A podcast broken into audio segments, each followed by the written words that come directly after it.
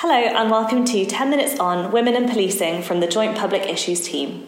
I'm Hazel Lee, the JPIT intern, and with me is Hannah Fairs, one of the JPIT parliamentary interns. Before we start, we'd just like to let you know that this episode will discuss incidents of violence and sexual harassment against women. If that is a difficult topic for you, there is no obligation to stay. Please just choose another episode to listen to. So, today we're going to be talking about women and policing, which has been in the news a lot recently. We're aware that there are lots of wider discussions going on currently with the police, but as we only have 10 minutes, we're just going to focus particularly on the issue of women. Hannah, do you want to just give us some context behind this? Yeah, definitely. So today is the two year anniversary of the abduction and subsequent murder of Sarah Everard by a police officer near Clapham. Mm-hmm. In response to this case, there was a report commissioned by the Home Office that warned across many UK police forces there is a culture of misogyny, sexism, and predatory behaviour towards both female colleagues and members of the public.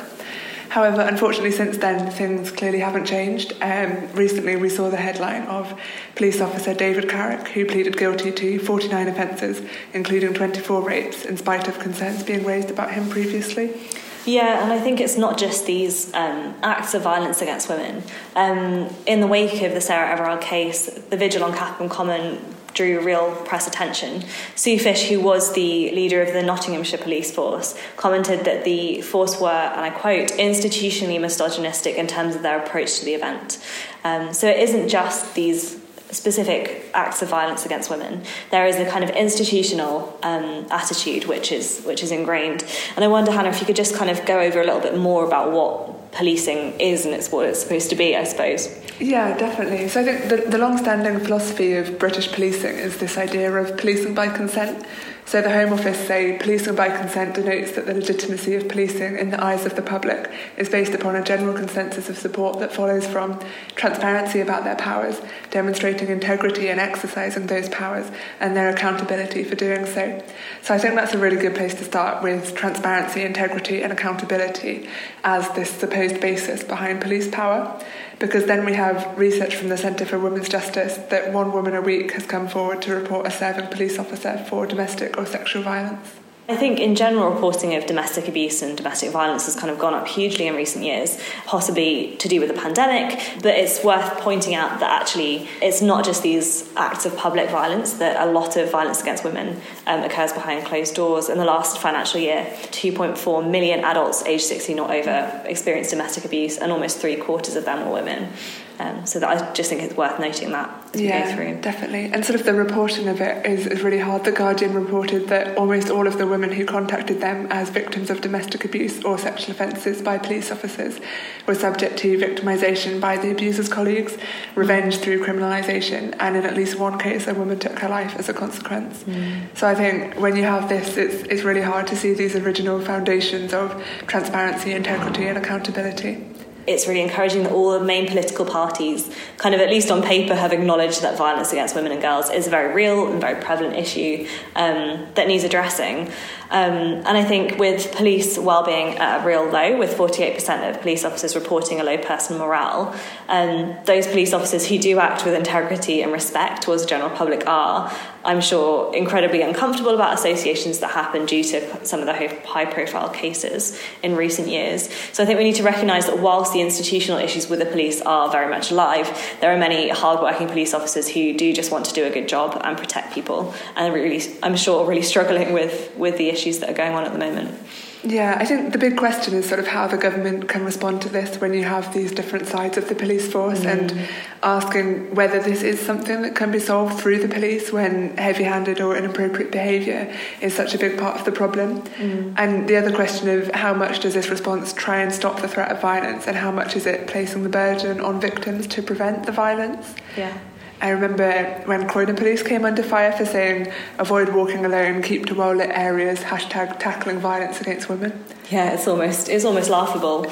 Um, for me, I live not far from Clapham Common, where Sarah Everard was abducted, and I think we sometimes underestimate the, the mental burden it can be for, for women walking alone at night. And I think it's partly this kind of consistent culture that, that we as women experience from, from a very young age that walking home at night is dangerous, that you need to hold your keys in your fist, you need to take your headphones out so you're really alert. It's kind of drilled in from a really young age, and actually we need to take that mental burden off women and spread it amongst amongst society more broadly. Yeah, and it's how do we tackle something that's clearly like so ingrained to our culture, and mm. we, you know, we already have laws against harassment and assault. So you can ask whether increasing police presence to tackle these is going to be effective. Uh, a 2018 Freedom of Information request found that more than half of all police forces in England and Wales have a record of arresting domestic and sexual violence survivors who have insecure immigration status. Yeah, and I think what you're saying about it not just being a problem that can be solved by police, Hannah, is really good there. Like, actually, prevention is far more effective, and changing and affecting the cultures that we're part of will make a massive difference. Um, so, whether that's funding into the local authorities, health services, education services, or communities, that'll actually ease the pressure on policing and create more kind of stable communities which do kind of share that burden a little bit more. Mm.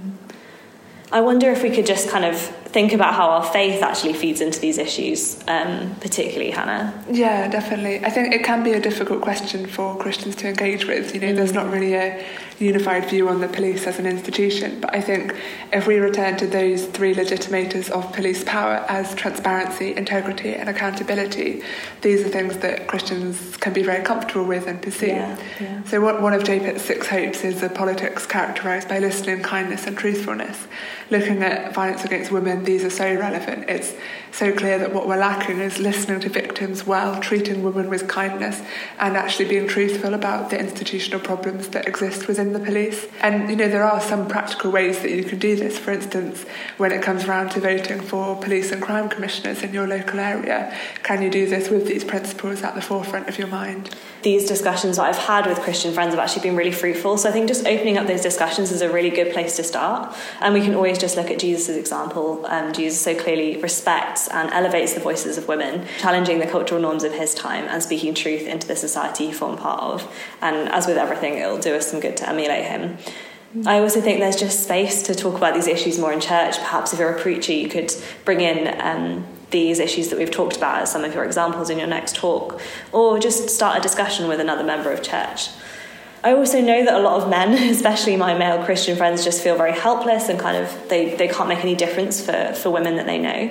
Um, and I just want to say, I guess, that God calls us to be light in darkness. So um, the voice that you have does matter. Um, so whether you challenge kind of um, jokes or perceptions that you see in, in the, the cultures and communities you find a part of, um, you can really make a difference by bringing God's light in and just practically showing that you're not a threat by walking a bit further away from a woman at night is always a good a good step in the right direction. Yeah, definitely. I think you can also like you can take political action. There's things that you can do mm. on a bigger political scale. So you know, with the light of the cases that we've seen, it's clear that we have ineffective vetting and misconduct systems.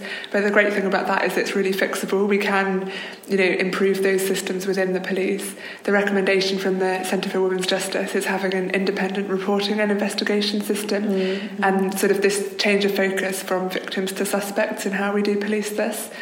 Um, and you know, in Latin America, there are women-led police stations. The first women's police station opened in Brazil in 1985, and sort of new ideas like this that aim to improve access to justice for women. They make a real difference, isn't it? It's amazing the examples that we can see in other countries, but it's also, you know, I don't think we should be without hope, even with all the kind of distressing things we've talked about today. Um, even though the relationship between the police and the people has been really difficult recently, there is real hope. Like the graduate scheme police now is beginning to really diversify the police force, um, anecdotally, um, particularly among kind of ethnic minorities and also just increasing the number of women.